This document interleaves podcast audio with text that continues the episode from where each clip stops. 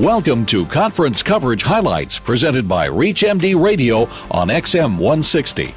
Conference Coverage Highlights features the latest clinical information and research findings presented during the 2008 San Antonio Breast Cancer Symposium, which took place December 10th through the 14th in San Antonio, Texas. Your hosts for this presentation of Conference Coverage Highlights will be Dr. Mark Keena and Sue Berg. Now, here is Dr. Mark Keena. These conference coverage highlights are presented by ReachMD and powered by Health Day. Breast cancer patients with small HER2 positive tumors may have a significant risk of relapse. That was the conclusion of the first large study to analyze this cohort of patients. The findings could lead to a shift in treatment of women with early stage HER2 positive breast cancer. Researchers at the University of Texas MD Anderson Cancer Center studied 965 women diagnosed with tumors measuring 1 centimeter or less. Patients with HER2 positive tumors had significantly increased risks of recurrence and distant recurrence compared with patients with HER negative tumors. Specifically, patients were at two and a half times higher risk of recurrence and more than five times higher risk of distant recurrence. Those with HER2 positive tumors had a five year recurrence free survival rate of about 77%. For HER2 negative patients, recurrence free survival was almost 94%. Also, the five year distant recurrence free survival was about 86% in women with HER2 positive tumors, compared with about 97% in women with HER2 negative tumors. Current guidelines call for no additional therapy after surgery and radiation if tumors are less than 5 millimeters. If the tumors are 6 to 10 millimeters, Herceptin therapy is discussed with the patients.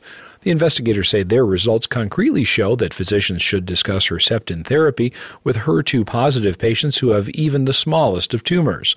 They also say these patients should be included in ongoing clinical trials with HER2 targeted therapies. Combining zoledronic acid with chemotherapy may shrink breast tumors. The drug is also called Zometa, and it's approved to treat bone metastases and osteoporosis. The results from a recent study may lead to an additional indication for breast cancer. Researchers from the University of Sheffield in the UK performed a retrospective pathology analysis of more than 200 women enrolled in the AZURE trial. AZURE stands for Adjuvant Zoledronic Acid to Reduce Recurrence. Women in this trial had stage 2 or 3 breast cancer, and they received either chemotherapy alone or chemotherapy plus zoledronic acid. The investigators found that the average residual invasive tumor size was considerably smaller in the combination group than in the chemotherapy only group. The difference was significant even after adjusting for factors such as estrogen receptor status and duration of treatment. Tumor size was about 28 millimeters in the combination arm versus 42 millimeters in the chemotherapy only arm. The combination group also had a significantly higher rate of pathological complete response, almost 11%, compared with about 6%. Adding zoledronic acid also led to a lower rate of subsequent mastectomy. The authors conclude that their data suggest that zoledronic acid, when combined with chemotherapy, possibly has a direct anti tumor effect. They also say their findings indicate that additional prospective studies should be designed to test zoledronic acid's effect in breast cancer. The larger AZURE trial is still being evaluated. Monitoring a woman's breast density can help predict her response to tamoxifen as a preventive measure against breast cancer. That was the conclusion of investigators conducting the International Breast Intervention Study, or IBIS 1. This trial of more than 7,000 women looked at the potential of tamoxifen for preventing breast cancer.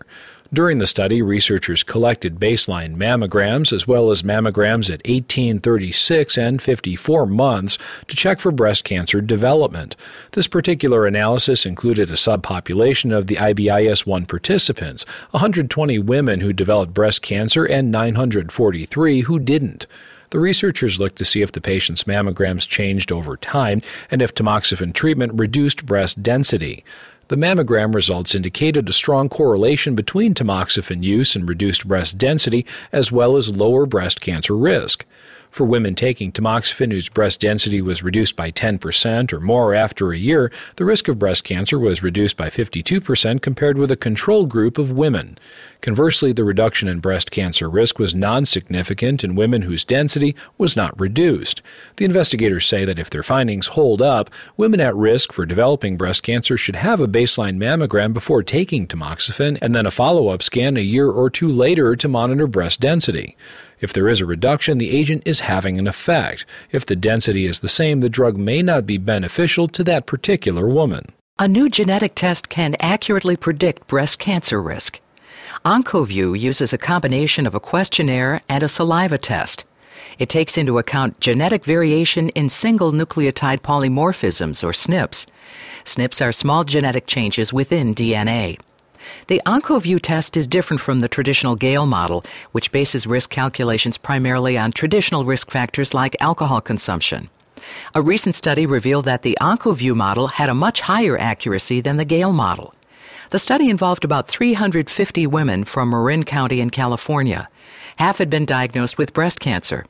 Marin County has been known for many years to have elevated breast cancer incidence and mortality rates. However, the classical Gail model shows that Marin women who develop breast cancer have similar risk factors as Marin women who do not develop cancer. Researchers looked to see if the OncoVue model could do any better at predicting who would develop breast cancer. DNA was genotyped for 22 SNPs in 19 genes to determine if a woman had an elevated risk of developing breast cancer. In a blinded analysis, the OncoVue model proved almost two and a half times more accurate than the Gail model in accurately identifying the Marin breast cancer cases with their increased risk from Marin controls with their reduced risk. The investigators suspect that the OncoVue test will soon become standard in clinics. When physicians know women's breast cancer risks, they can better counsel patients about prevention and early intervention. Researchers say that postmenopausal women should be tested for the CYP2D6 gene before beginning tamoxifen therapy. The CYP2D6 gene is important for metabolizing tamoxifen from its inactive pill form to an active form once it's in the body. Investigators at the Mayo Clinic studied the DNA of a group of postmenopausal women treated in a clinical trial called ABCSG 8. Women whose breast cancer had been surgically removed were randomized to receive five years of tamoxifen or tamoxifen for two years, followed by three years of the aromatase inhibitor anastrozole.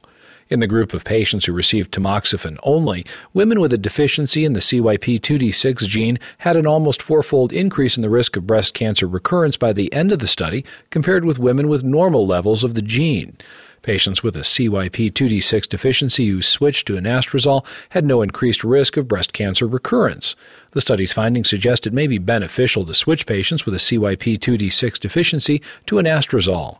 The results also highlight the emerging science of pharmacogenomics. Researchers are studying whether therapy can be more individualized by testing for genetic differences in the way patients metabolize drugs. Alternating magnetic resonance imaging, or MRI, with mammography can detect cancers better than mammograms alone.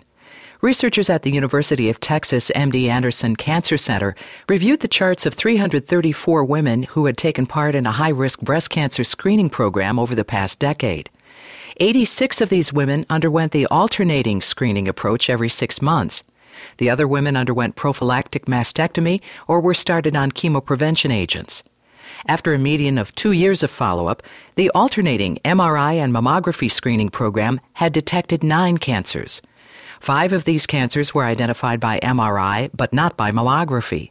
Three were found by both MRI and mammography, and one small tumor was overlooked by both screening techniques. No cancer was detected by mammography alone. MRI is more sensitive than mammography for detecting breast cancer. Screening for high risk women now typically includes MRI along with mammography and a clinical breast exam.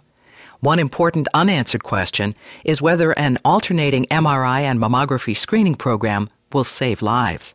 A type of benign breast disease called atypical hyperplasia increases a young woman's risk of developing breast cancer. A recent study found that women with this disease were six times more likely to develop breast cancer than other women. Women with atypical hyperplasia were at increased risk of developing breast cancer even if they didn't have a family history of cancer. The study was conducted in more than 4,000 women with benign breast disease whose lesions were biopsied between 1967 and 1991. Benign breast disease was diagnosed on average at age 39 years. 2% of the women had been diagnosed with atypical hyperplasia. Young women in this study who were diagnosed with two other forms of benign breast disease were at much less risk than patients with atypical hyperplasia.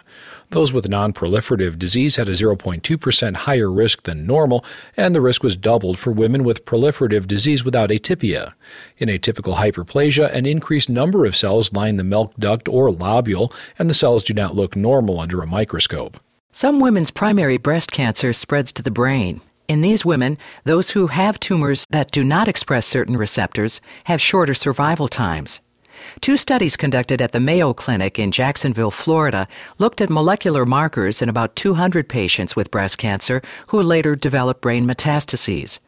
One study found that patients with tumors that were HER2 positive but were estrogen receptor and progesterone receptor negative had a significantly shorter median survival from initial diagnosis to death than HER2 positive patients who had estrogen receptor and progesterone receptive positive tumors. The second study found that women with triple negative tumors had a significantly shorter median survival from diagnosis to death than other patients. These tumors also do not express HER2. Other researchers looking at brain metastases found that a combination therapy of lapatinib and capecitabine may benefit patients with HER2 positive cancers.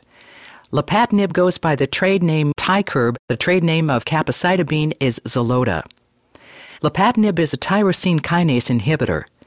Capecitabine is an antimetabolite that is taken up by cancer cells and breaks down into 5-fluorouracil. The study was an extension of a phase 2 study called EGF 105084.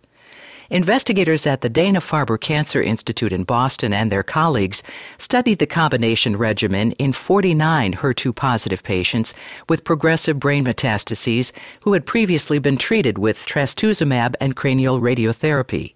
The researchers found that the brain tumors shrunk at least 20% in 18 of the patients.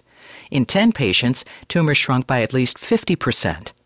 Other ongoing studies are evaluating the potential of lapatinib in combination with chemotherapies and other targeted agents for the treatment of brain metastases. Two separate meta analyses of global trials have found that aromatase inhibitors are more effective than tamoxifen for preventing breast cancer recurrence in postmenopausal women with early breast cancer.